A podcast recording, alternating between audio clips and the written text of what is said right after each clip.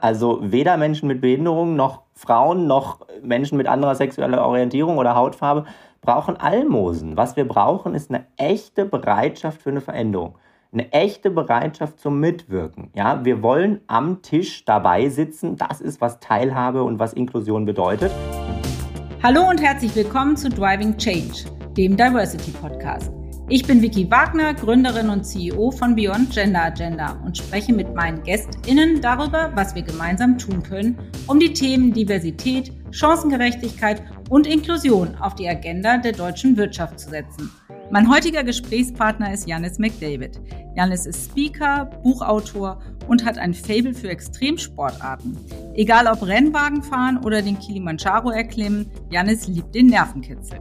Dass er keine Arme und Beine hat, hält ihn nicht davon ab. Aber das erzählt er uns jetzt lieber selbst. Schön, dass du da bist, lieber Janis. Herzlich willkommen. Wow, vielen, vielen Dank für die Anmoderation. Ich freue mich riesig, dass ich heute hier in eurem Driving Change Podcast sein darf. Jetzt muss ich gerade ein bisschen überlegen, aber Driving Change ist genau der richtige Ausdruck. Und ähm, ja, ich freue mich da riesig und bin gespannt, wohin uns unser Gespräch heute führt. Ja, das, das bin ich auch. Und vielleicht starten wir direkt mal damit, dass du dich in deinen eigenen Worten vorstellst und vor allen Dingen, ja, uns so ein bisschen einen Blick in dein Leben gibst und was du so tust. Oha, das ist ja eine sehr allgemein gehaltene Frage. Ich will mal versuchen, das ein bisschen runterzudampfen. Ähm, einiges hast du ja schon erwähnt, quasi, was äh, mache ich eigentlich heute so in meinem Leben? Ähm, das sind ganz viele unterschiedliche Dinge, also ganz viel Vielfalt äh, sozusagen auch in meinen Tätigkeiten ähm, so dass ich manchmal gar nicht so ganz genau weiß, ähm, was ist jetzt eigentlich meine wirkliche Berufsbezeichnung. Ich liebe Adrenalin, ich liebe adrenalinartige Herausforderungen. Du hast es Extremsportarten genannt. Ähm, und die Frage ist aber natürlich irgendwo, wieso bin ich irgendwie jetzt an diesen Punkt gekommen? Und ich will das vielleicht mal folgendermaßen beantworten. Ich bin ja ohne Arme und Beine geboren. Und sicherlich gab es in meinem Leben auch Phasen, gerade so in meiner Kindheit und in meiner Jugend, in denen das für mich deutlich schwieriger war, Hand zu haben. Also in denen ich mich deutlich mehr dafür geschämt habe oder überhaupt dafür geschämt habe, wie ich aussehe, in denen ich mit meinem, mit meinem Aussehen, mit meiner Art sozusagen, mit mir selbst gehadert habe zu einem Großteil. Ähm, und wo es einfach unheimlich äh, ja schwierig war, so die Frage mir zu stellen, okay, wer bin ich eigentlich? Was ist meine Identität? Und bin ich jetzt der Behinderte? Bin ich jetzt der Rollstuhlfahrer? Bin ich jetzt der Mensch ohne Arme und Beine? Oder wer bin ich eigentlich? Und erst durch ja, viele Gespräche, viel auch eigene Reflexionsarbeit, viel Nachdenken, bin ich dann schlussendlich irgendwann aber erst mit 17 Jahren so an diesen Punkt gekommen zu sagen, hey, im Grunde genommen sind deine Arme und Beine oder dass du eben keine hast, das ist nur ein einziger Faktor, der dich irgendwo auszeichnet. Und daneben gibt es noch tausend weitere Faktoren, angefangen davon, dass sich Französisch für mich ein Buch mit sieben Siegeln ist und ich in Mathe gut bin und äh, ich irgendwie, weiß ich nicht, Spaghetti Bolognese mag und so weiter und so fort. Also all diese anderen Faktoren gehören ja auch zu mir und die zeichnen mich auch aus, sind Teil meiner Identität. Heute würde ich sagen, dass ich gut reden kann. Natürlich meine Herkunft, mein Aussehen, ähm, und das war dann so ein bisschen der springende Punkt für mich zu sagen, okay, ich akzeptiere zunächst mal, wie ich bin, wie mein Körper ist. Ich nehme meinen Körper so an. Also ich versuche quasi meinen Körper lieben zu lernen, wenn du so möchtest. Das war für mich so mit 17 eben ganz wichtig und heute würde ich sagen, ja, ähm, der Prozess ist zwar nie abgeschlossen, wahrscheinlich wird es ein, eine Sache sein, die bis zum Ende des Lebens andauert, aber zumindest war das, ist es ein Punkt, der mir unheimlich geholfen hat und der so ein bisschen, glaube ich, auch die Grundlage dafür bildet, dass ich heute so frei und so offen auch damit dann umgehen kann. Ja, vielen Dank für diesen sehr persönlichen Einblick und ähm, Du hast es gerade gesagt, du bist ohne Arme und Beine geboren. Damit ist Diversität ein bedeutendes Thema in deinem Leben, Diversität und Inklusion. Trotzdem bestimmen diese beiden Themen dein Leben nicht, sondern du bist inzwischen in der Situation, dass du es einfach selbst als Mensch, Jannis, bestimmst, wo es lang geht und was du machst und was du auch erreichen kannst, welche Grenzen du dir setzt. Wie hast du das geschafft? Wie ist das möglich? Ja, zusätzlich, dass ich äh, quasi dieses Merkmal äh, Behinderung, ich sage es jetzt in Anführungsstrichen, äh, auf mich vereine, gibt es ja auch noch ein zweites Diversity-Merkmal. Ich bin ja zusätzlich auch noch schwul und das sind beides Themen, die irgendwo sehr unterschiedlich sind und am Ende des Tages aber doch sehr ähnlich. Und ich erzähle das deshalb, weil ich das nämlich so spannend finde, ähm, weil man das an vielen Punkten so ein bisschen nachvollziehen kann, was ich, was ich meine. Nämlich so dieses, naja, wer ist derjenige, der sozusagen bestimmen darf, also der mein Leben bestimmen darf. Ja, also nur weil ich jetzt schwul bin, heißt es, ich muss mich automatisch jetzt bei allen Menschen outen. Wie ist es denn mit den heterosexuellen Menschen in dieser Welt? Müssen die sich auch outen? Nö, offenbar nicht. Aber warum muss ich das dann?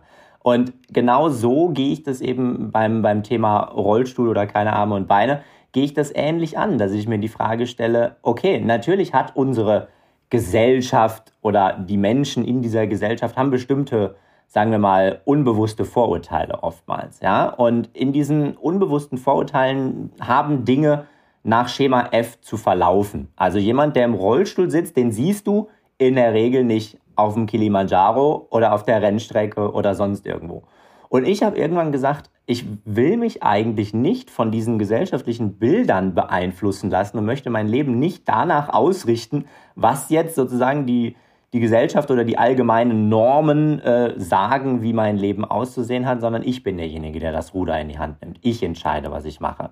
Und ich entscheide das völlig unabhängig davon, äh, wie meine sexuelle Orientierung aussieht, wie meine Nase aussieht, wie meine Hautfarbe ist äh, und wo ich herkomme und sozusagen, ob ich jetzt irgendwie Arme und Beine habe oder nicht.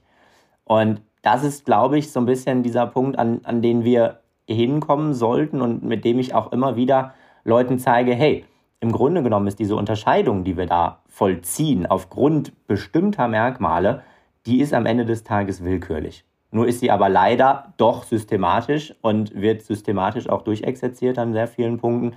Das ist eben so das Problem. Aber für mich gibt es immer zwei Ebenen. Für mich gibt es einmal so diese politische, gesellschaftliche Ebene, an der wir oder an der ich auch irgendwo arbeite. Und dann gibt es aber die private Ebene und die betrifft mein jetziges Leben und die Entwicklungen, die wir in der Gesellschaft machen, die sind mir zu lange. Bis dahin bin ich nicht mehr. Bis dahin bin ich gestorben wahrscheinlich. Ähm, das heißt, für mein jetziges Leben brauche ich einfach wirklich schnellere Methoden.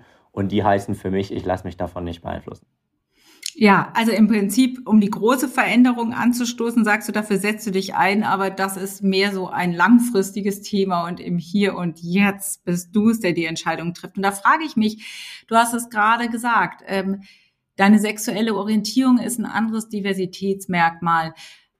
Hat dir das vielleicht geholfen? Hat es das vielleicht für dich etwas einfacher gemacht, auch mit deiner Behinderung umzugehen? Oder würdest du sagen, das war völlig unabhängig voneinander? Nee, völlig unabhängig voneinander war das sicherlich nicht. Ich bin mir nicht ganz sicher, ob es wirklich einfacher war. Ich glaube, es war phasenweise deutlich schwieriger. Ähm, weil gerade die Verbindung von, von jetzt plötzlich zwei Dingen, wo man dann irgendwie merkt, oh, ich gehöre nicht dazu. Das ist ja genau dieser Prozess. Man hat ja so als Kind oder als Jugendlicher sucht man sich ja Vorbilder, man will Teil einer Gruppe sein, man will irgendwie dazugehören, ähm, etc. pp. Und man sieht ja auch eben durch, durch die Eltern, durch das weitere soziale Umfeld, sieht man ja eine bestimmte Lebensform, die einfach vorherrscht in der Regel ähm, und, und mit der identifiziert man sich. So, und jetzt stellt man irgendwann fest, oh, aufgrund einer bestimmten Sache gehöre ich irgendwie nicht dazu. Ich bin anders, ich bin vielleicht fremd, ja. Ähm, und das verunsichert. So, und dann kommt bei mir noch eine zweite Sache dazu. Ich glaube, die hat das ähm, zumindest damals in der Pubertät erstmal ziemlich verstärkt. Ich sage aber bewusst erstmal verstärkt und verschlimmert, weil ich glaube, am Ende, jetzt aus der heutigen Perspektive, so im Rückblick, würde ich sagen, hat es mich eigentlich stärker gemacht, ja, weil ich eben dadurch dann also dadurch war ich dann plötzlich, das hört sich ein bisschen absurd an, aber dadurch war ich dann in einer Situation, wo ich so das Gefühl hatte, okay, es gibt nicht nur ein Merkmal, aufgrund dessen du nicht dazugehörst, sondern du gehörst einfach grundsätzlich quasi nicht dazu. Und das hat mir die Notwendigkeit, aber dann auch ein Stück weit die Chance gegeben, mich völlig neu zu erfinden und mich völlig neu und eigenständig zu erfinden. Also jetzt nicht sozusagen zu sagen, naja gut, ich habe irgendwie ein Merkmal, jetzt versuche ich mich irgendwie anzupassen oder versuche mich so durchzuwurscheln, sondern nee, ich konnte mich, was meine Identität und was meine Zugehörigkeit angeht, konnte und musste, das gehört an der Stelle zusammen, ähm, konnte und musste ich mich da ähm, völlig neu erfinden. Aus heutiger Perspektive würde ich sagen, war das ein großes Geschenk, aber, einen ganz großen Aber natürlich nur, weil das Ergebnis, also das Ende jetzt dann, äh, sagen wir mal, einen positiven Ausgang gefunden hat. Ne? Das ist ja auch kein Automatismus leider. Und wir erleben das ja an vielen Punkten, wo es dann eben doch in die andere Richtung geht. Ähm, da muss ich sagen, da hatte ich durchaus dann doch großartige Unterstützung am Ende des Tages von meinen Eltern äh, allen voran, aber dann eben auch von meinem sozialen Umfeld. Mhm. Und es klang gerade so ein bisschen an. Ähm, man möchte dazugehören, aber man wächst als Kind heran, als Jugendlicher heran, merkt aber, man gehört eben doch nicht dazu, man ist anders. Und genau auf dieses Anderssein würde ich jetzt gerne eingehen, weil das finde ich eigentlich, muss ich sagen, besonders betrüblich. Und das ist etwas, wofür wir uns auch einsetzen, dass einfach der Mensch zählt, völlig unabhängig von seiner Prägung und dass dann Anderssein eigentlich eine Stärke ist und keine Schwäche. Und ähm, wie können wir denn da hinkommen? Also vielleicht holst du so ein bisschen aus, auch für unsere Hörerinnen und erzählst mal, wieso die Reaktionen im, im öffentlichen Raum auf dich sind, wenn du auftauchst. Hat sich da vielleicht was verändert in den letzten Jahren? Wie reagieren Menschen? Weil ich würde jetzt mal vermuten, dass wir einfach ähm, zu wenig Menschen mit Behinderungen im Alltag erleben und dass vor diesem Hintergrund auf die Berührungsängste doch sehr hoch sind und man eben nicht so weiß, wie man entspannt und natürlich miteinander umgehen kann, so dass man sich eben tatsächlich inkludiert fühlt und nicht ausgestoßen oder nicht Teil der Gruppe fühlt. Wie siehst du das und ähm, nimmst du das so wahr, dass da die Berührungspunkte einfach noch zu wenig sind?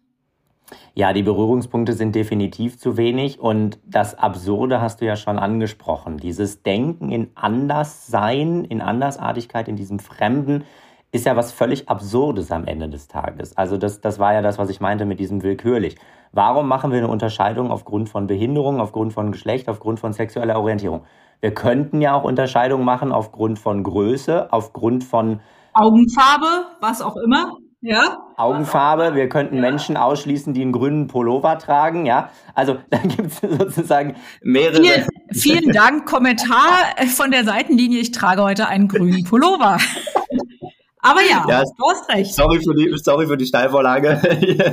das war Herrlich. natürlich nicht persönlich gemeint. Aber trotzdem ist das ja genau so dieser Punkt. Ja, also warum, warum machen wir diese Unterscheidung an der Stelle und an anderen nicht? Und, und was ist in diesem ganzen Zusammenhang, das frage ich mich wirklich sehr häufig, was ist eigentlich die Mehrheit wirklich in unserer Gesellschaft? Also wenn wir jetzt anfangen und alle sogenannten Minderheiten mal zusammenzuzählen, dann muss man, glaube ich, eine Weile suchen, um überhaupt die Mehrheit noch finden zu können. Das ist ja das Absurde an der Geschichte. Ja?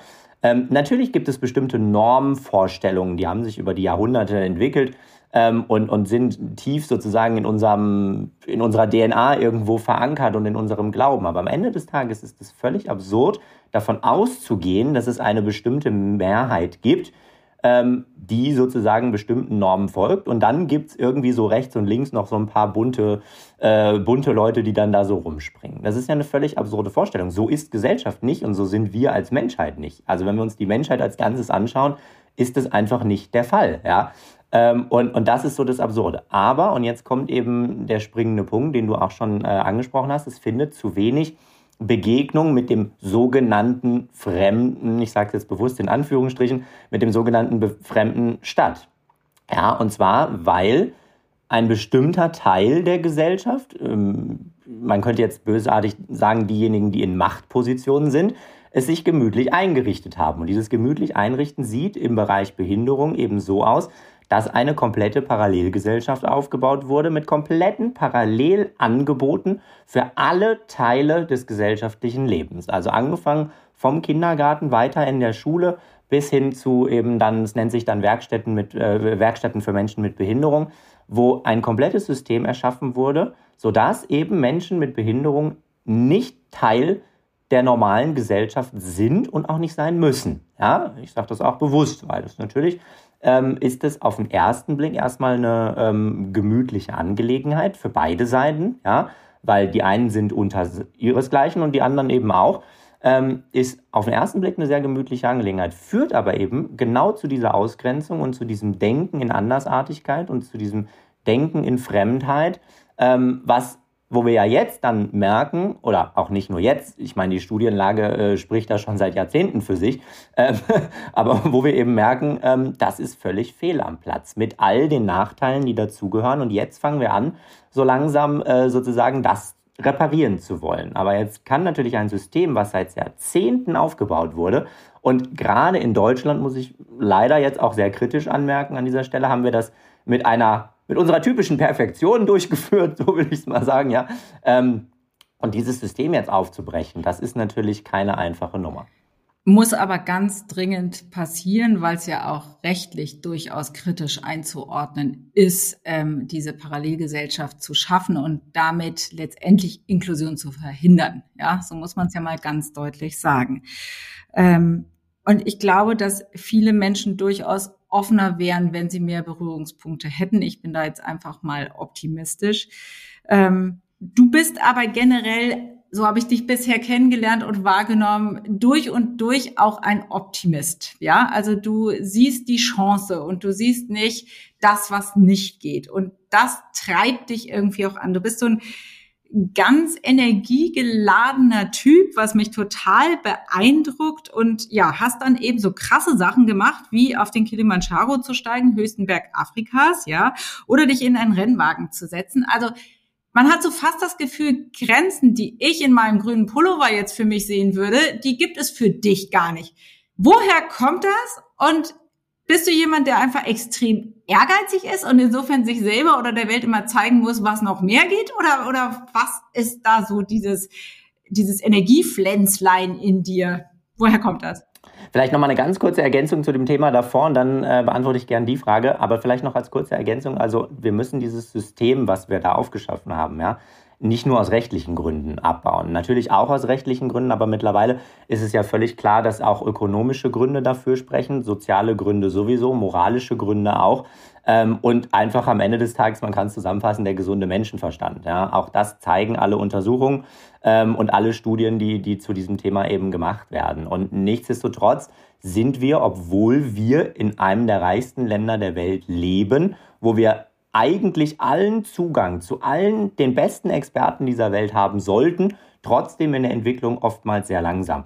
Und das kann frustrieren und deswegen habe ich irgendwann, weil mir das klar war, dass mich das wahrscheinlich vielleicht irgendwann frustriert, habe ich irgendwann gesagt, okay, das Wichtigste für mich und für mein Engagement ist, dass ich positiv bleibe, dass ich dieses Optimistische mir beibehalte, weil ansonsten ist niemandem geholfen. Also ich sehe das als Teil meiner, wie soll ich sagen, als, als elementaren Teil meiner Berufsqualifikation, ja, dass man optimistisch bleiben muss, weil ich erlebe das zu oft oder habe das zu oft erlebt, dass Menschen sich frustrieren lassen, gerade in diesem Bereich, ähm, und dann frustriert aus diesem Themenfeld aussteigen, ähm, was ich sehr schade finde, ähm, weil dann natürlich da keine, keine weitere Entwicklung und kein weiteres Engagement mehr stattfindet. Aber Gesellschaft entwickelt sich langsam, manche Gesellschaften sogar noch langsamer als andere. Ähm, und, und das ist eben das, was man einfach im Kopf behalten muss. Ja, aber das nochmal ganz kurz, das ist natürlich, ähm, da, da sprichst du einen ganz wichtigen Punkt an. Dafür brauchen wir aber Role Models wie dich, die sich auch zeigen und auch ganz offen erklären, wie sie mit dem Thema Behinderung umgehen und wie sie selber die Thematik einschätzen, was das mit ihnen macht und, und, und wie ein natürlicher Umgang eben sein sollte. Das halte ich für ganz, ganz wichtig. Und insofern ähm, finde ich es ja eben auch so spannend, dass du äh, die Welt daran teilhaben lässt, auch wenn du deine Grenzen sprengst. Und vielleicht ist das der Übergang ähm, nochmal zu dieser Frage, was dir eigentlich diese Energie Energie gibt, diese krassen Projekte in deinem Leben sozusagen umzusetzen? am Ende des Tages, glaube ich, gibt mir einfach die Energie, dass ich am Ende mich gar nicht so sehr unterscheide von anderen. Also ich glaube, ich bin ein ja, vielleicht nicht ganz typischer junger Mann, aber so, ich meine, ich, ich bin einfach jemand, der, der unheimlich Adrenalin begeistert ist, der, der einfach ähm, unheimlich begeistert davon ist, krasse Sachen zu machen, coole Sachen zu machen, Abenteuer zu erleben.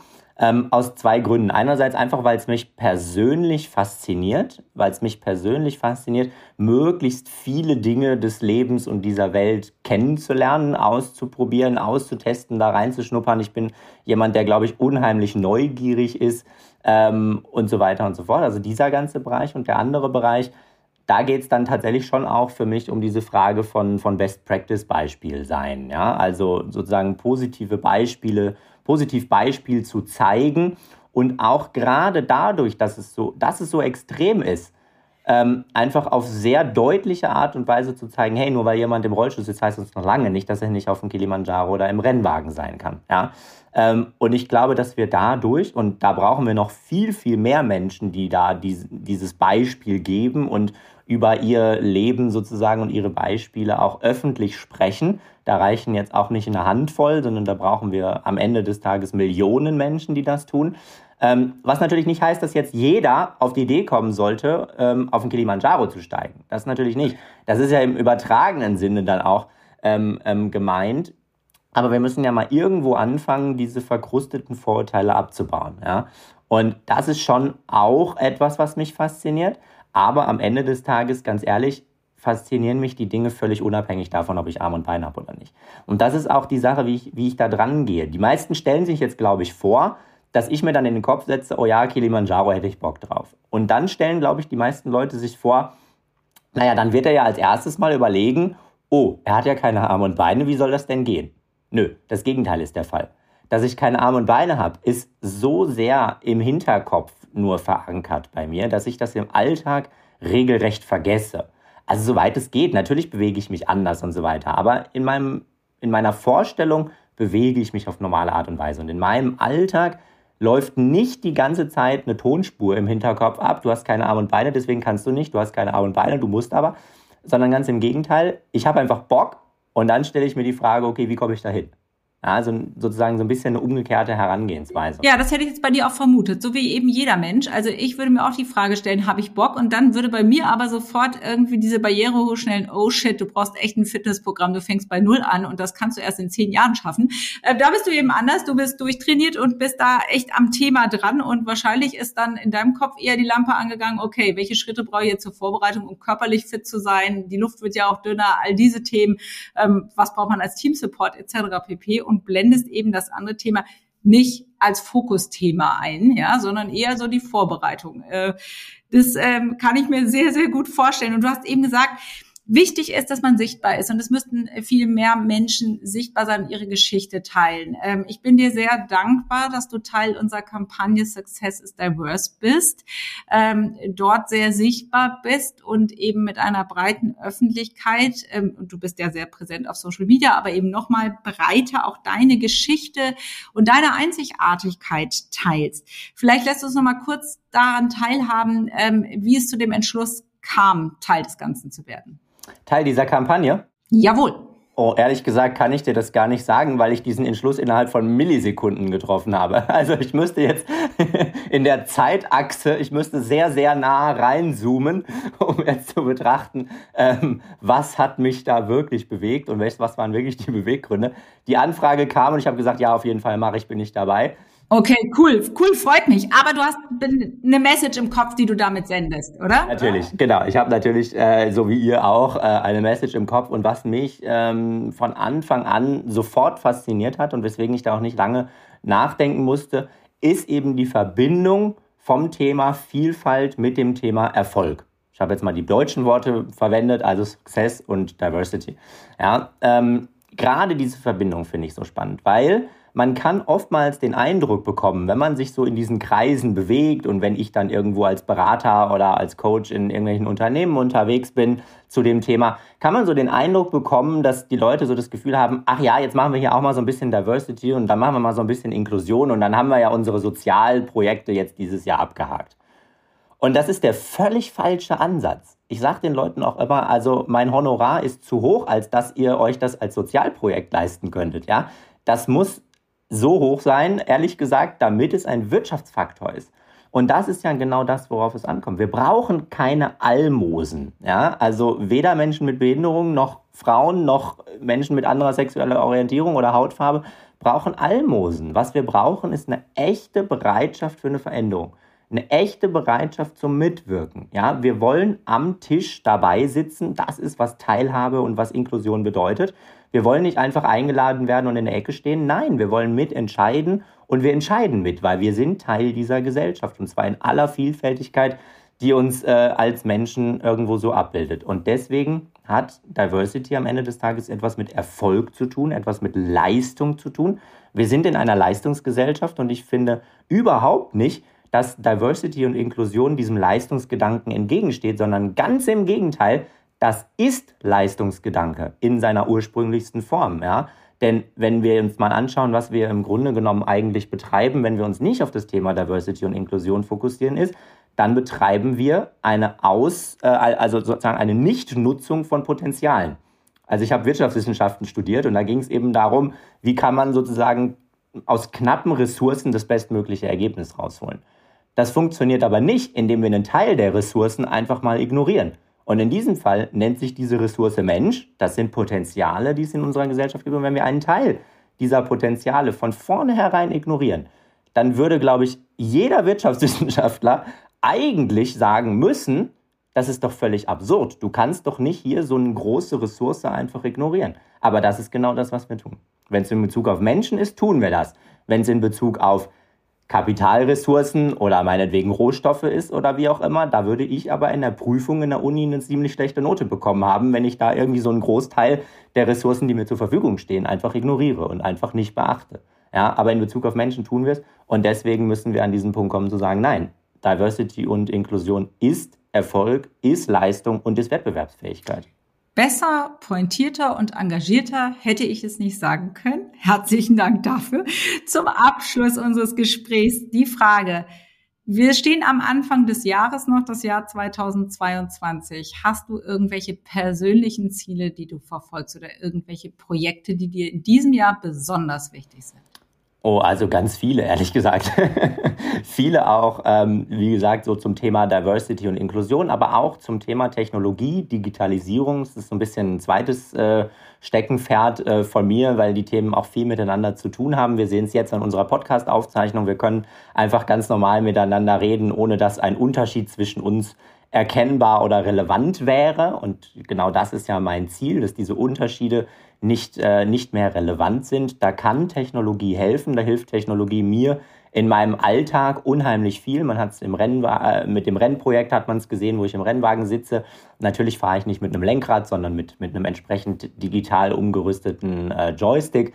Ähm, das heißt also, dieses Technikthema wird mich auf jeden Fall dieses Jahr weiter beschäftigen, äh, das auch nach, nach vorne zu bringen. Und ansonsten äh, freue ich mich äh, riesig, äh, dass dann hoffentlich bald Reisen auch wieder möglich ist. Ich habe schon Pläne gemacht.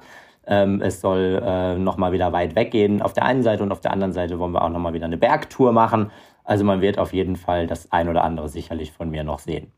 Davon bin ich überzeugt und wünsche dir dabei ganz, ganz viel Freude und ja, deinen positiven Optimismus. Das ist sowieso gesetzt bei dir. Also ganz viel Freude dabei und ganz viel Erfolg mit all deinen Themen und Projekten und herzlichen Dank, dass du heute Gast in unserem Podcast warst. Ja, sehr, sehr gerne. Vielen, vielen Dank fürs Interview und viel Erfolg euch natürlich und uns allen überhaupt äh, in diesem Thema. Äh, viel Erfolg euch und uns. Danke.